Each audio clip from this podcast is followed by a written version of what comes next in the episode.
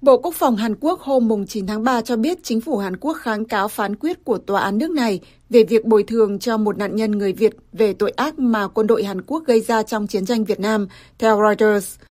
Vào tháng 2 vừa qua, Tòa án Seoul yêu cầu chính phủ Hàn Quốc bồi thường cho bà Nguyễn Thị Thanh 30 triệu won, tức gần 23.000 đô la. Bà Thanh, 63 tuổi, để đơn kiện chính phủ Hàn Quốc năm 2020, trong đó nói rằng bà đã mất người thân trong gia đình và chịu nhiều thương tích khi lính thủy đánh bộ Hàn Quốc sát hại khoảng 70 dân thường tại làng quê của bà ở tỉnh Quảng Nam vào năm 1968.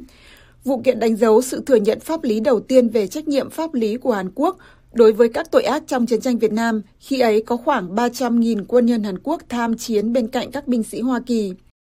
Bộ Quốc phòng Hàn Quốc cho biết trong một tuyên bố gửi cho Reuters rằng chúng tôi sẽ hợp tác đầy đủ với các thủ tục tố tụng dưới sự tham vấn liên tục với các cơ quan liên quan để nhận được phán quyết phúc thẩm dựa trên sự thật. Người phát ngôn Bộ Ngoại giao Việt Nam Thu Hằng nói hôm 9 tháng 3 rằng động thái kháng cáo này của chính phủ Hàn Quốc là vô cùng đáng tiếc. Bà Hằng phát biểu trong một cuộc họp báo thường kỳ tại Hà Nội rằng chính sách của Việt Nam là gác lại quá khứ và hướng tới tương lai, nhưng điều này không có nghĩa là chúng ta phủ nhận sự thật của lịch sử.